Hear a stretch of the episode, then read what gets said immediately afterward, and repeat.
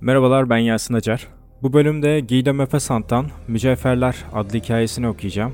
Eğer bana destek vermek isterseniz Yasin Acar 50 Instagram adresinden beni takip edebilirsiniz. Keyifli dinlemeler. Latin beyefendi, çalıştığı dairenin şef yardımcısının evinde bir gece eğlencesinde bu genç kıza rastladı. Ve bir ağın içine düşercesine aşka düştü. Öleli yıllar olmuş bir taşra tahsildarının kızıydı. Daha sonra genç kızı evlendirebilmek umuduyla semtindeki birkaç burjuva aileyle sık sık görüşen annesiyle Paris'e gelmişti. İkisi de yoksul ve onurlu, sakin ve yumuşak insanlardı. Aklı başında delikanlıların yaşamlarını bağlamayı düşledikleri tam bir namuslu kadın örneğiydi bu genç kız. Alçak gönüllü güzelliğinde meleklere yaraşır bir utangaçlığın çekiciliği vardı. Üstelik dudaklarından asla algılanamayan gülümseme, yüreğinin bir yansıması gibi görünüyordu. Herkes övgülerini dile getirdi. Onu tanıyan herkes durmadan şunu yinelerdi. Onu alacak olana ne mutlu. Daha iyisi bulunamaz. Latin beyefendi İçişleri Bakanlığı'nda şef memurdu o sırada. Yıllık maaşı 3500 franktı. Genç kıza evlilik teklif etti ve kız da kabul etti. İnanılmayacak derecede mutlu oldu onunla. Evini öyle becerikli bir tutumla yönetti ki lüks içinde yaşar gibi görünüyorlardı. Kocasına karşı göstermediği hiçbir özen, incelik, hoşa gidecek güzel ve tatlı söz yoktu. Kişiliğinin çekiciliği öylesine büyüktü ki karşılaşmalarından 6 yıl sonra bile Latin onu ilk günlerdekinden daha fazla seviyordu. Karısını iki merakından dolayı ayıplıyordu. Tiyatro ve sahte mücevher bağımlılığı. Arkadaşları ona durmadan tüm rağbette olan oyunların hatta ilk gösterimlerin loca biletlerini buluyorlardı. Çalışma gününden sonra müthiş yorulan kocasını ister istemez bu eğlencelere de yanında götürüyordu. O zaman Latin beyefendi kendisini gösteriden sonra eve getirecek tanıdığı bir hanımla beraber gösterilere gitmesini rica etti. Karısı bunu pek uygun bir davranış olarak bulmadığından uzun zaman bu fikre boyun eğmedi. En sonunda kırmamak için kabul etti. Kocası da ona karşı sonsuz bir minnet hissetti. Oysa ki bu tiyatro merakı çok geçmeden bir de süslenme ihtiyacı doğurdu. Doğrusu tuvaletleri yine hep sade, daima zevkli ancak alçak gönüllüydü. Üstelik tatlı çekiciliği, karşı konulamaz tatlılığı, çekingen gülümsemesi, giysilerin sadeliğiyle yeni bir hoşluk sağlıyor gibi görünüyordu. Ancak kadın gene de kulaklarına sahte elmaslardan iki koca mücevher takmaya alışkanlık durumuna getirmişti. Ayrıca sahte inci kolyeler, taklit bilezikler, değerli taş yerini tutan türlü incik boncukla süslenmiş taraklar takıyordu. Kocası karısının bu yalancı parıltıları olan mücevher aşkı kendisini biraz gücendirdiğinden sık sık şunu ineliyordu. Şekerim gerçek mücevheri ödeyip satın almanın yolunu bulamadığımız zaman kendimizi sadece güzellik ve tatlılıkla süslenmiş gösteririz. İşte mücevherlerin en enderi de budur. Ancak kadın yumuşak bir şekilde gülümsüyor ve yineliyordu.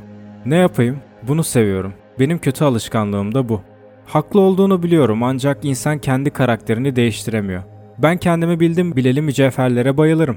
İnce kolyeleri parmakları arasında kaydırıyor, yontulmuş kristalleri tıraş edilmiş yüzlerinden her biri balkırken tekrar ediyordu. Ama bak ne kadar iyi yapmışlar, gerçek olduklarına yemin edilebilir. Adam da gülerek beyan ediyordu. Bohemyalı zevki var sende.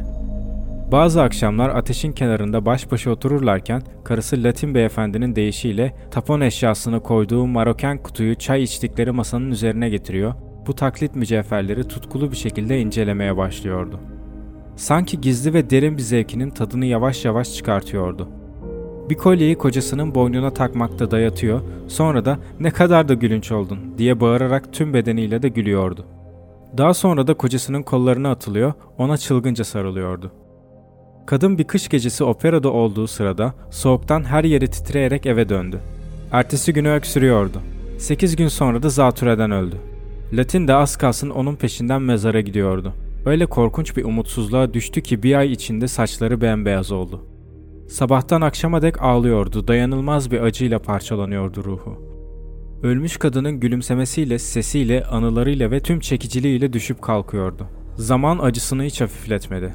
Sık sık büroda geçirdiği saatlerde meslektaşları günlük şeylerden konuşurken birdenbire yanaklarının şiştiği, burnunun buruştuğu, gözlerinin yaşlarla dolduğu görülüyordu. Yüzünü korkunç bir şekilde buruşturuyor, hıçkıra hıçkıra ağlamaya başlıyordu. Her gün içine kapanıp onu düşündüğü, eşinin odası, dokunulmadan korunmuş haldeydi. Bütün eşyalar, hatta kıyafetleri son gün buldukları yerde nasıldıysalar öylece yerli yerinde duruyorlardı. Fakat yaşam onun için gittikçe zorlanıyordu. Karısının elindeyken evin bütün gereksinimlerini karşılayan maaşları şimdi kendisine bile yetmiyordu. Şu mütevazı geliriyle sağlayamadığı harikulade şarapları ve lezzetli yemekleri, karısının kendisine nasıl olup da yedirip içirdiğini kendi kendine düşünüyordu. Biraz borçlandı, olabilecek en son yola başvuran insanlar gibi paranın ardından koştu. Sonra bir sabah ayın bitimine bir hafta kala kendisini meteliksiz olarak bulduğundan bir şeyler satmayı düşündü. Karısının tapon eşyasını hemen elden çıkarmak geldi aklına. Çünkü yüreğinin derinliklerinde bir zamanlar kendisini kızdıran bu göz boyamacalara karşı bir tür hınç besliyordu. Bunları her gün görmek bile sevgilisinin anısını gölgeliyordu. Karısının bıraktığı yalancı parlaklıkları olan yağını epeyce karıştırdı. Çünkü karısı yaşamının son günlerine kadar inatla bunları satın almış, neredeyse her akşam yeni bir şey getirmişti. Onun da tercihi gibi görünen kendi düşüncesine göre de hem en değerli olabilecek hem de bir sahte bir kolyeye göre gerçekten dikkatli bir işçiliği olduğu için 6 ya da 8 frank edebilecek büyük kolyede karar kıldı. Kolyeyi cebine koydu. Bulvarlardan kendisine güven uyandıracak bir mücevheratçıyı arayarak bakanlığa doğru yürüdü. En sonunda bir tane gördü ve içeri girdi. Böyle değersiz bir şeyi satmaya çalıştığı, sefaletini böyle ortaya koyduğu için biraz utanarak satıcıya ''Beyefendi şu parçaya ne değer biçersiniz? Bilmek isterdim.'' dedi. Adam kolyeyi eline aldı. Gözden geçirdi, çevirdi, eliyle tarttı. Bir büyüte çalıp baktı. İşçisini çağırdı. Alçak sesle bir şeyler söyledi. Kolyeyi tezgahın üzerine koydu. Etkisini daha iyi değerlendirmek için uzaktan baktı. Tüm bu törenler Latin beyefendinin rahatını kaçırmıştı. Ah çok iyi biliyorum ki hiçbir değeri yok diyebilmek için ağzını açmak üzereyken mücevherci konuştu. Beyefendi 12-15 bin frank eder bu mal. Ancak yalnızca elinize nereden geçtiğini kesin olarak bana bildirirseniz satın alabilirim.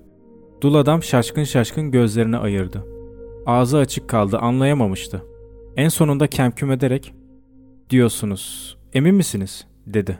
Beriki başka şeye yordu şaşkınlığını. Kuru bir sesle daha fazla verip vermeyeceklerini başka yerlere göstererek öğrenebilirsiniz. Benim için en fazla 15 bin eder. Daha iyi bir fiyat bulamazsanız gene bana gelebilirsiniz, dedi. Latin beyefendi iyiden iyiye aptallaşmıştı. Kolyesini alıp gitti. Yalnız kalıp düşünmek için karma karışık bir istek duyuyordu.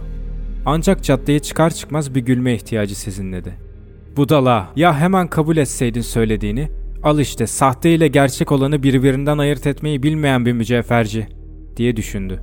Bex Caddesi'nin başında başka bir mücevherciye gitti. Tüccar mücevheri görür görmez ah bak hele iyi bilirim bu kolyeyi. Benim mağazadan çıkmıştır diye haykırdı. Latin beyefendi alt üst olmuştu. Değeri ne kadar diye sordu. Beyefendi ben bunu 25 bine satmıştım. Ama yasa gereklerine uymak için bu malı nasıl ele geçirdiğinizi bana belirtirseniz 18 bine yeniden almaya hazırım. Bu kez de şaşkınlıktan eli ayağı tutmaz oldu Latin beyefendinin. Oturdu ve ama ama dikkatle inceleyin beyefendi ben bugüne kadar taklit olduğunu sanıyordum diyebildi. Mücevheratçı adınızı söyler misiniz beyefendi dedi. Elbette adım Latin. İçişleri Bakanlığı'nda memurum. Martius Caddesi 16 numarada oturuyorum. Mücevheratçı kayıtlarını açtı, araştırdı, sonra konuştu. Gerçekten de Martius Caddesi 16 numaraya yollanmıştı bu kolye. Latin hanımefendinin adresine 20 Temmuz 1876'da. İki adam birbirlerinin gözlerinin içine baktılar. İşçi şaşkınlıktan kendisinden geçmiş, kuyumcu bir hırsız kokusu almıştı. Mücevheratçı tekrar konuştu. Sadece 24 saatliğine bırakır mısınız bu malı bana? Size bir makbus vereceğim. Latin beyefendi kekeleyerek, evet elbette olur. Dışarı çıkarken kağıdı katlayıp cebine koydu. Sonra caddenin ortasından geçti, gene yukarı doğru çıktı. Caddeyi şaşırdığını fark etti. Yeniden Tüleryes'e indi, Seyni geçti. Yine hatasını anladı. Shams Elisis'e döndü. Kafasında tek bir net düşünce yoktu. Kafasını işletmeye, olayı anlamaya çalışıyordu. Bu değerde bir şeyi karısı satın alamazdı. Kendi kendine konuşmaya başladı. Hayır elbette ama öyleyse bu bir hediyeydi. Bir hediye. Peki kimden bu hediye, neden? Duru vermişti bulvarın tam ortasında. Ayaktaydı. Korkunç bir kuşkuya kapıldı. O mu? Ama tüm diğer mücevherler onlar da hediyeydi demek. Latin beyefendiye göre yer yerinden sarsılıyor gibi görünüyordu. Sanki önünde bir ağaç devriliyordu. Kollarını açtı ve devrildi. Bayılmıştı. Bir eczanede kendine geldi. Bulvardan geçenler onu buraya taşımışlardı. Evine götürdüler, içeri kapandı.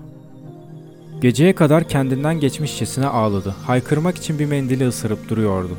Sonra yorgunluktan, üzüntüden tükendi, yatağına girdi. Rahatsız edici bir uykuya daldı. Bir güneş ışığı onu uykusundan uyandırdı. Bakanlığa gitmek üzere ağır ağır kalktı. Böyle sarsıntılardan sonra çalışmak zordu. Şefinden özür dileyebileceğini düşündü. Bir yazı yazdı ona. Sonra mücevheratçıya dönmek gerektiğini düşündü. Utançtan yüzü kızardı. Uzun bir süre düşüncelere daldı. Adamın mağazasında bırakamazdı kolyeyi giyinip dışarı çıktı. Hava güzeldi. Gülüyor gibi görünen şehrin üzerine bir mavi gökyüzü kuşatmıştı. Avareler elleri ceplerinde bir yerlere gidiyorlardı. Latin onların geçişine bakarak bir serveti oldu mu ne kadar mutludur insan. Parayla üzüntülerden kurtulabiliriz. Onunla eğlenmeye, tatile gidilir. İstenen her şey yapılabilir. Ah bir zengin olsam, dedi kendi kendine. Önceki günden beri bir şey yememişti. Acıktığını fark etti ancak cebi boştu. Yeniden kolyeyi anımsadı. 18 bin frank az bir para değildi bu. Pex caddesine vardı. Mağazanın karşısındaki kaldırımda bir aşağı bir yukarı dolanmaya başladı. 18 bin frank. 20 defa neredeyse içeri giriyordu. Ancak utanç onu daima durduruyordu. Oysa açtı, çok açtı. Tek bir meteliği bile yoktu. Birdenbire kararını verdi. Düşünecek zaman kalmasın diye koşa koşa caddeyi geçti. Mücevheratçıya daldı. Adam onu görür görmez fırladı. Güler yüzlü bir incelikle yer gösterdi. İşçileri de geldiler. Gözleri ve kulaklarındaki neşeyle Latin'den tarafa bakıyorlardı. Mücevheratçı, gerekli bilgileri aldım. Beyefendi hala kararınız değişmediyse önerdiğim parayı ödemeye hazırım dedi. Latin kekeleyerek, evet kesinlikle dedi. Kuyumcuyu bir çekmeceden 18 kocaman banknot çıkardı, saydı. Bir küçük makbuza imzasını atıp elleri titreyerek parayı cebine koyan Latin'e uzattı. Sonra çıkacağı sırada hala gülümseyen tüccara döndü. Gözlerini önüne dikti. Benim başka mücevherlerim de var. Benzer yoldan bana kaldılar. Onları da benden satın almanız konusunda anlaşalım mı? Tüccar eğilerek, evet kesinlikle beyefendi. Bir işçi rahat rahat gülebilmek için dışarı çıktı. Bir diğeri de tüm gücüyle burnunu siliyordu. Latin duygusuz, kıpkırmızı ve ciddi bir halde onları size getireceğim dedi. Mücevherleri almaya gitmek için bir fayton tuttu. Bir saat kadar sonra tüccarın yanına döndüğü zaman hala yemek yememişti. Malları parça parça her birine değer biçerek incelemeye başladılar. Neredeyse tamamı bu firmadan satın alınmıştı. Latin şimdi mallara biçilen fiyatlar üzerinde tartışıyor, sinirleniyor, satış defterlerinin gösterilmesini istiyordu. Alacağı paraların toplamı yükseldikçe sesi de yükseliyordu. Büyük parlak küpe 20 bin frank değerinde, bilezikler 35 bin, broşlar, yüzükler ve madalyonlar 16 bin. Zümrüt safirden yapılmış takı 14 bin. Bir altın zincire takılıp bir kolye oluşturan tek taş 40 bin. Hepsi birden 196 bin frank ediyordu. Tüccar alay etmesini seven saflıkla tüm tasarrufunu mücevhere yatıran birinindi galiba bunlar diye belirtti. Latin ciddi bir edayla paranızı herhangi bir yatırım biçimine koymak gibi işte dedi. Alıcı ile ertesi gün bir ikinci fiyat değerlendirmesi yapılmasını kararlaştırdıktan sonra oradan çıktı. Kendisini caddede bulduğu vakit tepesinde bir ödül bulunan bir direkmiş gibi Windom sütununa tırmanmak arzusuyla baktı. Kendisini gökyüzünün en üstünde duran imparator heykelinin üzerinde birdir bir oynayacak kadar hafif buluyordu. Voisin'de yemek yemeye gitti. Şişesi 20 franklık şaraptan içti. Sonra bir fayton tuttu. Boyce'da bir tur attı, şatafatlı arabalara küçümsemeyle bakıyordu. Gelip geçenlere, ben de zenginim, ben de, 200 bin frankım var, diye bağırmak arzusuyla yanıp tutuşuyordu. Sonra bakanlık geldi hakkına. Arabayı oraya sürdürttü. Kesin kararını vermiş olarak şefinin odasına girdi. İstifamı size vermeye geldim beyefendi. 300 bin franklık bir miras kaldı bana, dedi. Gidip eski meslektaşlarının ellerini sıktı. Yeni yaşam tasarılarını anlattı onlara.